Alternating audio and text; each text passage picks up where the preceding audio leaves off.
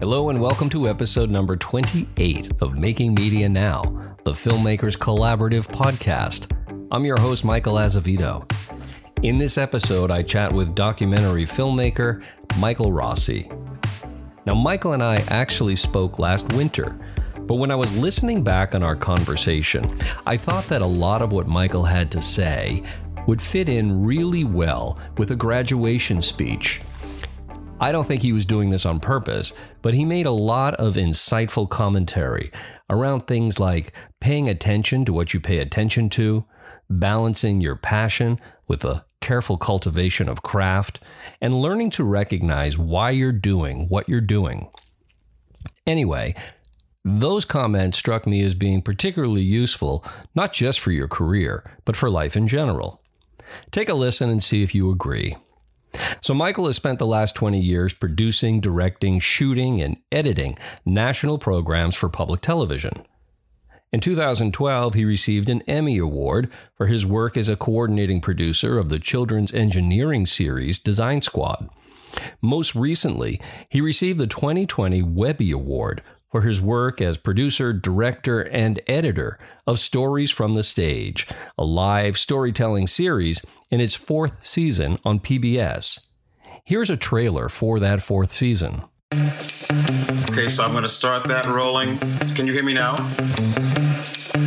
Hello? It is recording at this moment. Tell me how to frame. Okay, it's starting. I'm coming to you from my van uh, because of our fabulous internet in Parks, Arizona. I want to say I was excited, but. Oh, so good! And then I messed it up. These images fed the white kids in my neighborhood ammunition to terrorize me, even in a game of tag. I struggled and I strained, and then I looked for help, but I wasn't going to cry. I was not going to give him the satisfaction. Like millions of Americans, I lost my bread and butter job through a Zoom call. She had this very intent look on her face and she said, I'm concerned about how rapidly you're breathing. I met and fell in love with a redhead woman who also happens to be Jewish. Did I mention I'm Palestinian? This was not how it was supposed to happen. I thought that we would get donuts and refreshments provided by the polling station. The first time I ever felt like I didn't belong somewhere was in my own country. So I tell my friends a couple hours later, I'm going to be a candidate too. And they go, What? You as a politician? You're having a laugh. And my own family saying how they loved my son so much that they didn't even notice that they are black. I'd buy the finest bottle of Bajan rum, pour us each a glass on his back deck, and casually mention, Hey, bro, I'm going to be your sister from now on.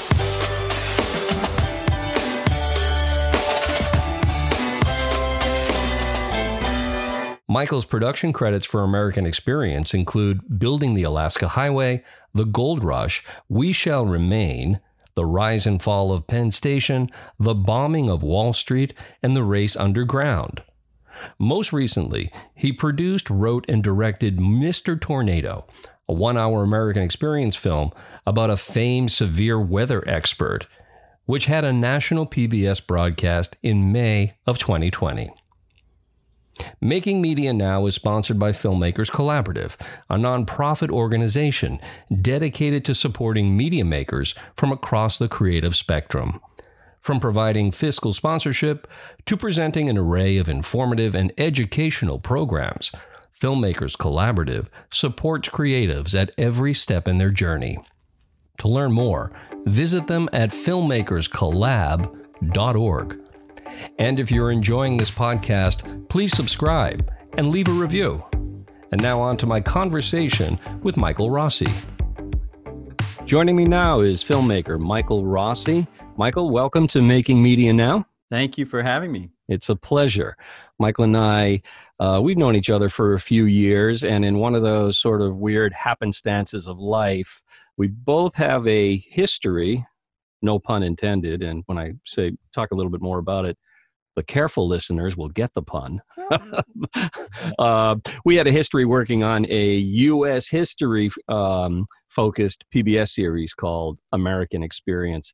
Uh, I was there for a chunk of time and um, left, and then I think. Uh, what was your what was your stay with? Uh, when did you start your relationship with American Experience? Um, jeez, let me turn on the Wayback Machine. Uh, I think my first project as a production assistant was uh, I want to say like 2003.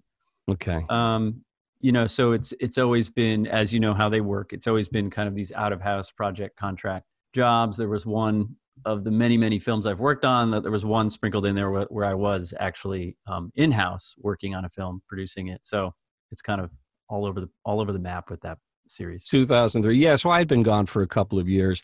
And then boston college also is another point of commonality between michael and myself. Uh, i graduated from bc and michael you graduated from bc also right? Yeah now i teach in the film studies program. I was a history uh, major undergraduate 98 and i got my master's in us history in um, 99 at bc tell me about when you went from seeing yourself as a historian to becoming a filmmaker? When did the opportunity for having a filmmaker's view or a historian's view of making films, or is it a filmmaker's view of of teaching history or telling historical stories? So it's yeah, that's a question I I have pondered and discussed many times um, since I've been in college. I mean, I think most people, um, at least let's not say most a lot of people who are in college you know are are searching for what it is they want to do. And um, you know and in, in a lot of instances they want to make a difference. Um, they want to make some sort of impact um, in whatever industry or field that they kind of follow. Somehow or the other i kind of wandered into history. Um, it felt to me at that time to kind of offer me the the most diverse uh, opportunity to learn about whatever subjects i wanted to um, and to have like a good understanding of what those disciplines or areas of the world parts of the world are about. And increasingly the content in college you know was more and more you know influential on on what i wanted to do in terms of uh, telling stories i didn't understand. I always say like how I, I remember saying in college i say like how could i teach myself in high school all the things that i'm learning now that i, I should have known about you know and you know the variety of ways that i it was pretty mechanized how i thought about it. Was like well you know i could you know i could i could become a historian but i remember in high school i didn't really like to read. So why you know a high school kid would not pick up that book that niche book about whatever history i ended up in. And you know i could become a civil rights attorney or something like that and and, and really help people but i still wouldn't be reaching that that you know younger version of myself um, and so I said, you know what? I, I, I do like um, photography and I, I do like movies and I consume all of those things. And for sure, I, am sure there's a trade off involved, and there certainly is. Um, but you can provide impactful content um, to a much wider audience with motion picture. So at that point, somewhere in college, I kind of started exploring how it is that I can make movies. Can you think of any either docudramas or documentaries that were formative for you in your high school or college years? Well, I mean, the number one series that I think has always been uh, extremely important to me is the Eyes on the Prize series that was produced by uh, Henry Hampton's Blackside.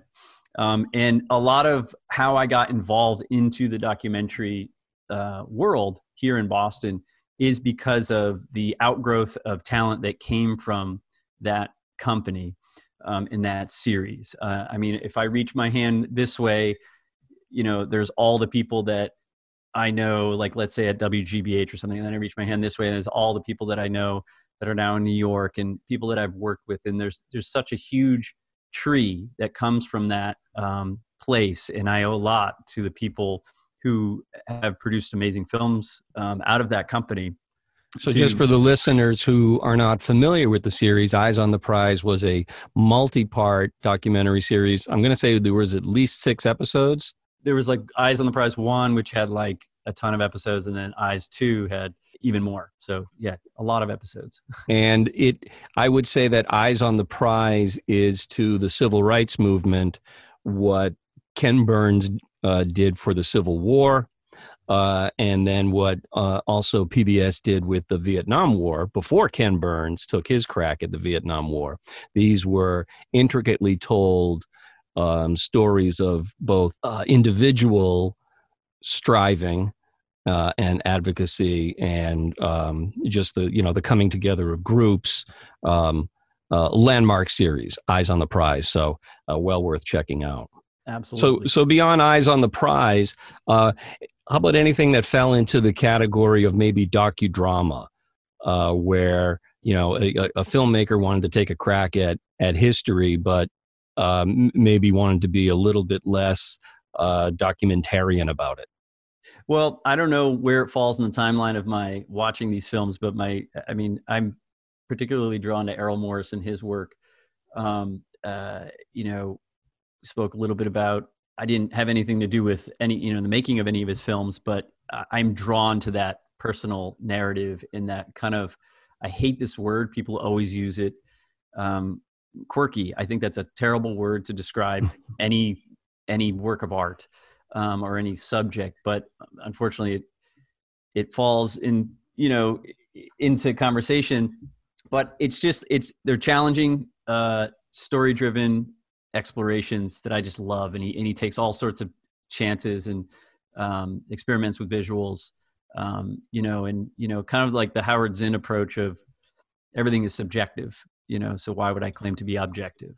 um, which I totally agree. I, I, think that is interesting. The quirky and um, when you said he, um, uh, the interesting things he does with visuals, and I've I've always wondered, particularly coming from a place like American Experience slash you know PBS, where at least my recollection of sort of the PBS model was more uh, form driven uh, than certainly something like an Errol Morris would do.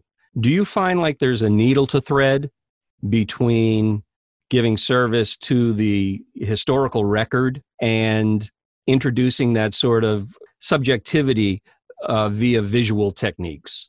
That's a great question. I mean, I take the um, the fact checking side of uh, historical documentary filmmaking very very seriously. Um, somewhere behind me here in my office are binders full of of evidence and and you know historical fact checking for the films that I've made for American Experience. Um, you know, it's a requirement to fact check your scripts, which you know, which usually are under 20 pages for an hour. Um, but that 17 to 20 pages is backed by you know over 1600 pages of fact check material. So that's extremely important. However i think everything again i think everything that you put into your film no matter the kind of genre is is subjectively put there you know because that's what the um, i think that's what the instinct and the and the kind of artistic touch of a filmmaker is. Um, and so when playing with things like recreations or kind of like more uh, kind of surreal or whatever um, actualities and that sort of thing i mean you do that with stock footage too when you're you know when you're when you know that there's one like for the last film i made mr tornado we we dove into the nagasaki and hiroshima bombings of japan which affected the character um, Tetsuya Fujita. And you know, there's let's say like 20 reels at the National Archives that that are the you know compilation of the of the military's documentation both in Japan and and the United States, and you use that because that's what there is. So you have to convey you know emotion and meaning through representative footage. So whether you're doing that with stock footage or whether you're doing that with some sort of you know recreation um, of an actor or some sort of nuance. I think if it's done well and uh, you can just tell it's like it's like any film or editing technique you know if it's done well then it works and you can kind of see when it doesn't work so we've mentioned american experience a couple of times just to just to give folks some uh, perspective here i was the lowly uh, website producer for uh, american experience for a few years and michael actually made films so uh, you just mentioned i think your most recent one mr tornado uh, that was that about a year ago that that aired. That aired in May of this year. So okay, it was a long year, Michael. I know. May seems like a year ago.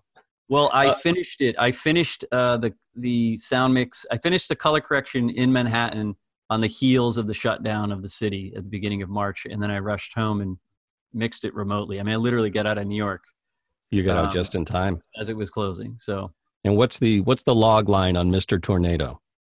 Well, you know, he's kind of this um, Japanese American uh, researcher who was uh, kind of redefined a lot of uh, parts of meteorology. In instead of studying things on a large scale, he was studying things on a much more localized scale. He began this in the you know mountains of Japan where he grew up, um, and he is, in my opinion, is known. Um, to have the ability to visualize what is invisible and weather which was having a hard time kind of picturing itself in the you know the golden age of the you know the, the mid part of the 20th century needed somebody to, to help visualize it. And in walks this uh, man who had such an amazing visual technique and approach to um, expressing um, nature.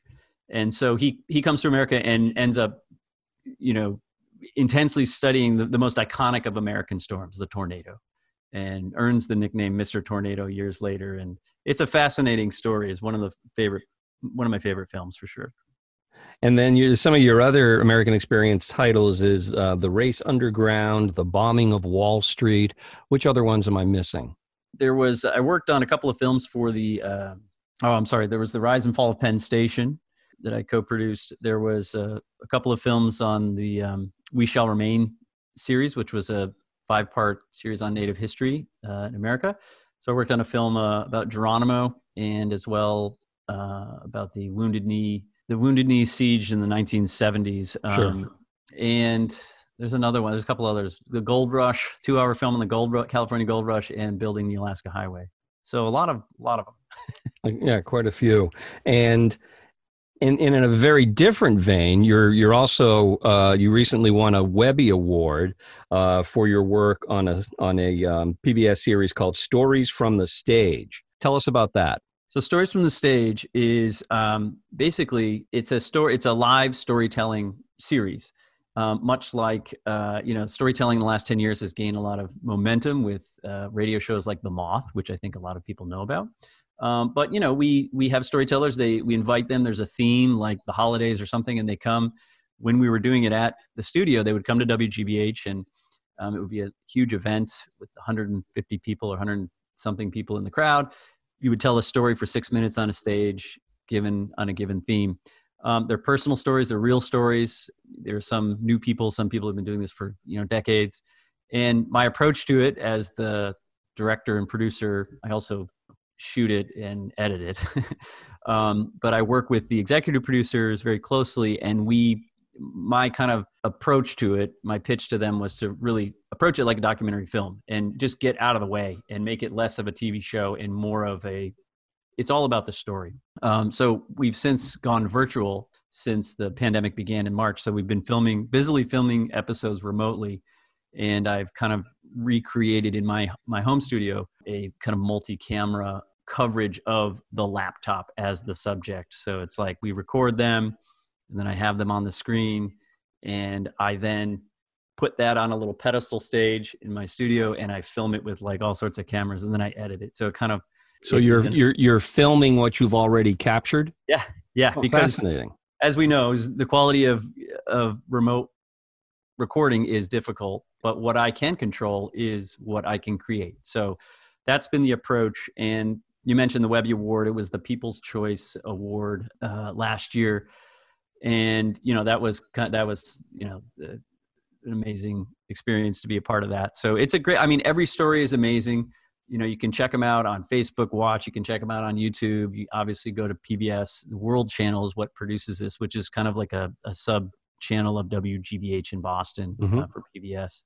So um, when you were doing these um, live uh, in the studio, uh, were these live to tape?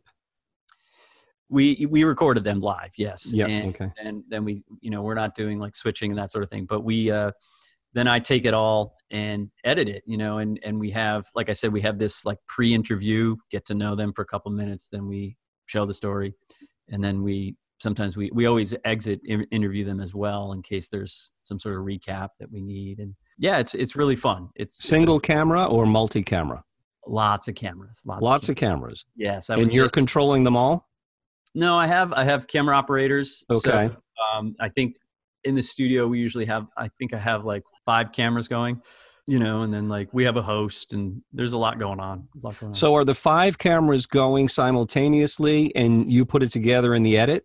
Yes, yes. So I kind of sync it all, and then I have this monster, um, you know, syncing uh, that I have to do, and and it's fun. I like there's a lot to do, and I do all I do everything like soup to nuts for this. I do the color correction, I do everything Wow. but the mix, because I said, you know, I told them I said this is a this is a storytelling show. The most important thing is going to be the audio. I want the engineers at WGBH to record the sound. Part of the look that we went for the interviews, I wanted to record in their radio studios because they got those cool mics Right. um, with Yeah. exceptional sound. So they're you know now using that material to create podcast material, um, that sort of thing. And um, yeah, so it's great working with with the um, the in-house talent at at GBH. There's a lot of you know the the lighting director is is amazing, Phil Riley, and you know the, the engineers and everybody I work with. I, you know, I, I- I love being a part of it. Tell me what different what different parts of your brain are you having to employ when you're when you're running an edit for uh, for that series versus maybe telling a more linear historical story. Well, all I have to do is tell you what happened last year because I was doing both simultaneously. Yeah, it's it's very different. I mean, in some ways, the the writing that is entailed for American Experience for these one hour or whatever, two hours, sometimes documentaries, uh, historical documentaries, is extremely intense. You know, you have to pack in a lot of nuance and subtlety and meaning in every word, every line. Um, like I said, you know, if there's 1600 pages of historical backing it you know fact check backing it then there's a lot of meaning in these words so you know you have to write it well you have to pack in the, the story arc and the emotion and get it right but also make sure you're kind of hinting at everything that's really important so then when i switch to the storytelling series i mean in some ways it's I, I, I shut off part of my brain, you know, and I let them tell me the story and I get to listen, you know, and I still have to kind of hunt out because obviously you're dealing with cranking these shows out, you know, they're half hour episodes and you have to get them to time and it's like a puzzle. How Um, many per season? so we're starting our fourth season now. It's just it's just premiered. There's about 23 to 26 per season. So, you know, we've done over I'd say we've done close to 80 recordings of shows and there's three storytellers per show, so, you know, close to 250 stories. Wow. So you, you you had mentioned uh, earlier on that you, you know you had an interest when you were younger that obviously continued in photography. Do you feel that your skill as a shooter, as a photographer, as an editor, does that all feel like it's coming from the same place? Or do you feel like you this was something that you felt you needed to teach yourself in order to tell the kinds of stories you wanted to tell? I think probably the former. I mean, there, you know, I, I'm the youngest of four children in an Italian family. My parents are both from Italy, and so I listened a lot, you know, because that's what you do. And I, I kind of Remind me where you grew up, Michael. I grew up in Western Massachusetts, uh, just outside of Springfield, Massachusetts. Okay. You know, small town outside of the out of the city, and but you know, growing up in a large family, you know, I I I observe. That's kind of what I do, and I enjoyed doing that. Um, I didn't like have a lot of cameras growing up or anything like that, or you know, I didn't have access to much of that. Even at Boston College, it was there was no film program when I was there. you know, I was borrowing my roommate's camera and you know getting you know favors to use an edit system if I could, and so I I have a very practical kind of approach to most things in life, and so I like learning things. I like you know I like fixing cars. I like doing home repair and that sort of thing. And so I like figuring things out. Editing is very, very mechanical in that regard. So is is cinematography, but there is this other kind of like you know the feel of it you know it's it's hard anybody can learn you can learn how to use adobe premiere or avid in a week you know you Mhm. can hit the keys and you can do the things but you know ask any editor you have to know how to edit you have to know why things work you know that's why you read what walter murch preaches or something like that you know and you and you and you just study what you feel but i always tell my students i teach at boston college um, in the film program there. I always tell them that you know you can't lie to yourself. You kind of know what is good and what is not. I can kind of help you get there. I can teach you. I can kind of point you in the direction. If there's some sort of technical stumbling block you can you can kind of get past it. So but you know just as a why do I do all these things? I, I just enjoy every part of the process. I really do. And I'm, I'm super thankful that I've had a chance to have a hand in so many different parts of, you know, filmmaking. Can you pinpoint one of the aspects that you enjoy the most? When I'm doing my own films, when I'm operating the camera, so there's one film in particular that, you know, this is a whole topic of independent filmmaking that I think is relevant. I've been was thinking about this before we jumped on the phone here is, you know, when when you are working on an independent project, you know, a project that you begin with earnest and that sort of thing, it stalls, you know, because life gets in the way. Um, because you have to earn money and you have to start a family. You don't have to, but sometimes you do. Sure. um, you know, you have to take that next job, and you. It, so there's all sorts of things going on. That's definitely going on with me right now. You know, the film that that I'm referring to personally is The Master Palindromist, which I began in 2011, and I filmed it. It's in the can. You know, in less than two years, but a lot of things get in the way. So what happens, getting back to what your original question is, that project in particular is just me and the subject, you know, me kind of like observing him. And what I really love about it is, um, you know, when I look through the viewfinder or whatever the camera device has, I kind of escape into that, into that, you know, 16 by 9 world. And, you know, that kind of like point of me being an observer, that really, really kicks in in that moment and you know i much you know I, I, very much take the you know the frederick wiseman approach of of you know verite and kind of observing without interfering and that sort of thing just following what happens and literally documenting the reality that's happening. But of course you're putting your own subjective and artistic impression on everything because where you point that lens influences everything. With the um, teaching what is the name of the course that you teach at boston college I, I get to t- teach two, and I alternate um, each year. I, I, teach a documentary film history course and a document documentary film production course. Okay, interesting. So when when I was at BC uh, about 150 years ago, uh, and it was funny. I had taken all of these. Uh, was um, John Michalczyk there when you were there? Yeah, he's a good good friend and colleague of mine. Yes. Yeah, great, great guy. And uh, myself and a college buddy became we became pretty close with John. But I had taken a bunch of his courses, and at a certain point, I think it was in my senior year, I realized, oh, it's estimated I have a film studies minor. People in the U.S. without ever intending to have one.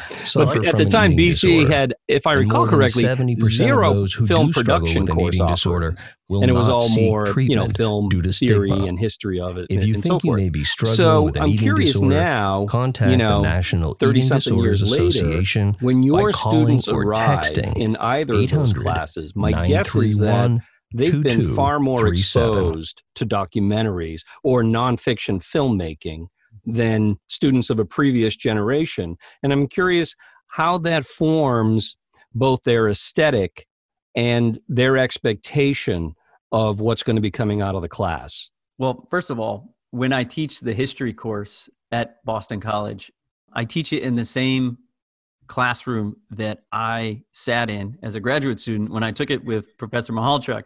Um, so that is a total trip, and I, I definitely tell the students. Where's that classroom? I may have sat in it. It's it's the weird one in Devlin that you have to kind of go around the side of the building to get into, and it's like Absolutely, yeah. great course for you know teaching film, uh, a great classroom. But anyway, so yeah, it's interesting. You know, I I tell I remind them they already know um, that they are probably the most expert consumers of media that have ever existed on the planet. You know, if you take one example for a website, if you I, I say, look, you can look at a website and in less than three seconds you know everything there is to know about how that website functions if you're going to stay on that website and if it's if it's a good website i mean if websites are even relevant anymore but in one one little up scroll on your phone you know like yep i'm out of here and so when it comes to you know the amount of media and motion that and imagery that is coming at at all of us and especially that generation I would say every 10 minutes because you're always checking your phone. it's massive. So, you know, in some ways they're they're kind of I've noticed that they can be kind of just like mm, whatever, you know, but I do think that their their rate of like sorting and sifting is so is so quick. So what I do is I make them uncomfortable and I intention this is kind of one of my my kind of signature styles in documentary film is I slow everything down. I love the long take. Mm-hmm. I love, you know, I love intentional kind of like making the audience squirm in their seat as to why am I still looking at this shot so that you have to internally grapple with why you're looking at that shot. To me that is is more powerful than figuring out something in After Effects and and you know whizzing across the screen or whatever. Mm-hmm. Um, so yeah, there's a huge difference though, and it's interesting to think that I'm showing them like you know some later works of Errol Morris, and I think it's like new stuff, and they're like, it's so old, you know. Are they uh, introducing you to nonfiction filmmakers? Oh, absolutely. Yeah, I mean, it's hard to it's hard for me. I mean, you know, again, having a family and trying to work, and especially now, it's hard for me to stay, um, you know, on top of everything that is relevant. Um, and frankly, I don't I don't necessarily want to, you know, because yeah. I get totally burnt out by films at, at, times. So like when I'm working on a film, I don't necessarily want to sit down and watch another one all the time. So yeah, they they had that's the first thing I asked them. What are your favorite films? Why are you taking this class? You know, and and they poof, you know, it's like 30 new films, you know, that I've never heard of. Yeah, and interesting. I'm always interested, particularly in the realm of documentary film particularly like when we were talking about history. Uh, when I used to think about documentary film, and I, if I was going to draw a historical parallel, I would think back to the era of the muckrakers in journalism, and you know the muckrakers being these journalists that were, you know, quite literally going to rake the muck and uncover the the the sordid crimes and corruption typically uh, ascribed to certain institutions. But the documentaries that were most formative for me were those documentaries that sort of uh, shined a light on uh, either issues that uh, the institute certain institutional voices wanted to keep quiet uh, or to tell the stories that were purposely not being told so almost filmmaking as a as a form of advocacy that's a very narrow slice however you know of the documentary film world and I, I do sometimes wonder if I had grown up in a in an era where you know nonfiction slash documentary media was you know was as abundant if I would have come away you know with, with the same impression. Do you feel like when your students arrive, those that want to become a filmmaker, do you feel like they have a uh, they have a mission in mind? Yeah, I mean it's always different for everyone, but you know I can recall a number of students from my last production course that you know, like me, they they see the power of of documentary. Um, you're drawn to it because it seems like an interesting career path if you can make it work, and it is. But they want to they want to tell the stories that matter, whether it be about the environment or whether it be about you know communities that don't um, necessarily have their voices propped up enough. You know, and then if you come from those communities or if you come from uh, places of experience from a certain field, then that gives you the the thing that's you know extremely important in being a filmmaker, making a documentary is access and trust in order to tell those stories. So, yeah, I mean, I I'm surprised that um, I don't necessarily. I, I, understand that documentary is definitely more kind of thought of as being kind of like advocacy driven. Um, you know, and I don't necessarily. I don't think that's wholeheartedly true. Or you know, like if I think it's more to me. It's more about telling story. Just any story. I feel like you know whether it's about a paperclip on my desk or whatever, or you know the history of of Russia. you know, there's there's there's beautiful things in all of all of that that you can tell. So um, I'm much more drawn to the kind of like peculiar and less known subject matter and characters. You know, like Mr. Tornado was was a very um, interesting, unique person in history that you don't necessarily need to know about but there's a lot in there that is representative of you know um, immigration and assimilation in this country and you know and and mother nature you know and also kind of like our iconic kind of cultural storms of you know weather and that sort of thing but you know uh, uh, it's a very different way in yeah. than, than coming, you know, with a top down, this is exactly. the story of weather. exactly. That would have been a lot to bite off. And here's a chapter called Mr. Tornado. You know, or, you know, the master palindromist to me is like, it, it's all about that. You know, who is this guy and why would anybody care about him? And, and there's just, there's so much interesting stuff that occurred in this person's life, and you know, um, it's it's about a, a fellow from Somerville, Massachusetts, who is a self-proclaimed master palindromist. Um, you know, and he he writes, uh, you know, like a man, a plan, canal, Panama. Those are your more known kind of palindromes, but any verse that can reverse itself spelled the same way backwards and forwards is a palindrome. He writes extremely long, dense, complex palindromes that he's dubbed like epic palindromes and mega palindromes that have like thousands of characters. Um, and it's like David Foster Wallace, like they're very hard to trudge through, but there's a lot of meaning in there. Sure. And I mean, if there is a word to describe this guy, I would have to say quirky is it, but yeah, that that comes across even in the very short trailer uh, that you have produced. He's a, he's an interesting dude for sure. So I know you're super busy, but these, you know, how do you make space for these under the radar stories that are oftentimes evocative of larger stories? You know, while you're still teaching courses and raising a family and uh, producing uh, producing a multi-part half-hour series for PBS. Well, it's hard. I mean, it's hard, and I think that's one of the biggest challenges that I face now in my career is how to kind of at a certain point you have to let go and you have to say you know because projects do come and they'll keep coming hopefully you know and and clients will come you know and and i try to try to do as much as i can that interests me and and also if i can help people tell their stories.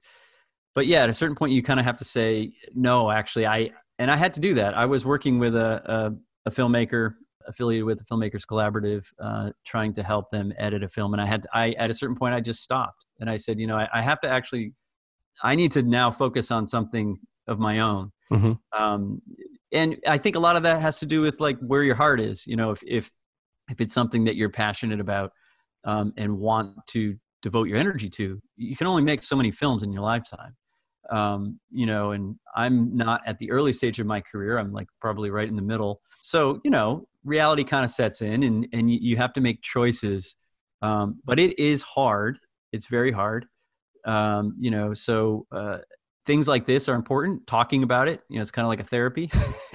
so I appreciate that conversation here. You know, um, and, we, you know, we just happen to be coming up on 50 minutes, which of course is the therapist's hour. All right.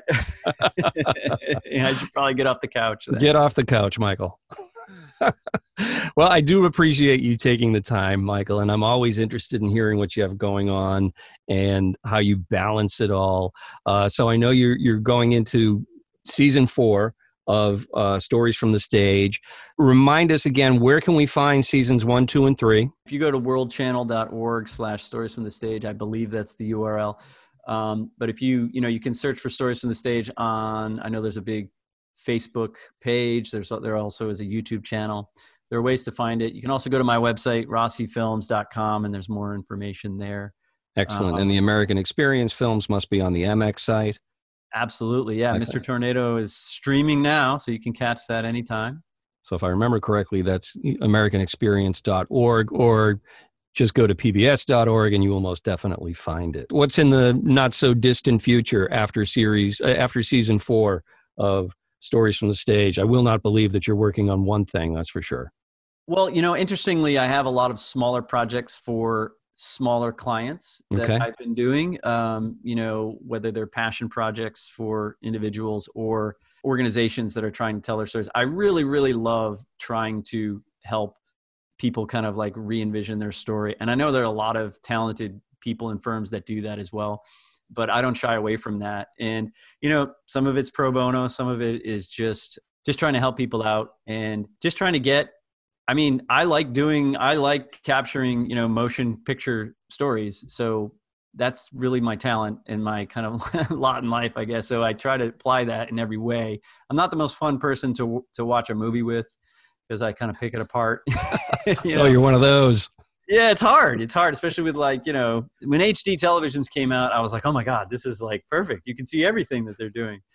um, so yeah, but you know, it's, it's, uh, I don't have any big projects. I'm trying to, you know, I'm trying to resuscitate the Master Palindromist so that I can get that one out and into the, uh, I don't know what the, what the festival scene is like anymore as the world right. flipped on its head, but you know, it just changing. get it out there. Well, we'll be keeping an eye out for that because when that is ready for the world, I want to I want to talk to you about it again. And uh, again, Michael, thanks for your time um, and good luck with uh, putting together season four of Stories from the Stage. Have a great holiday season, and I hope to uh, chat with you soon. You too, Michael. Thanks so much for the conversation. It was great. All right. You take care.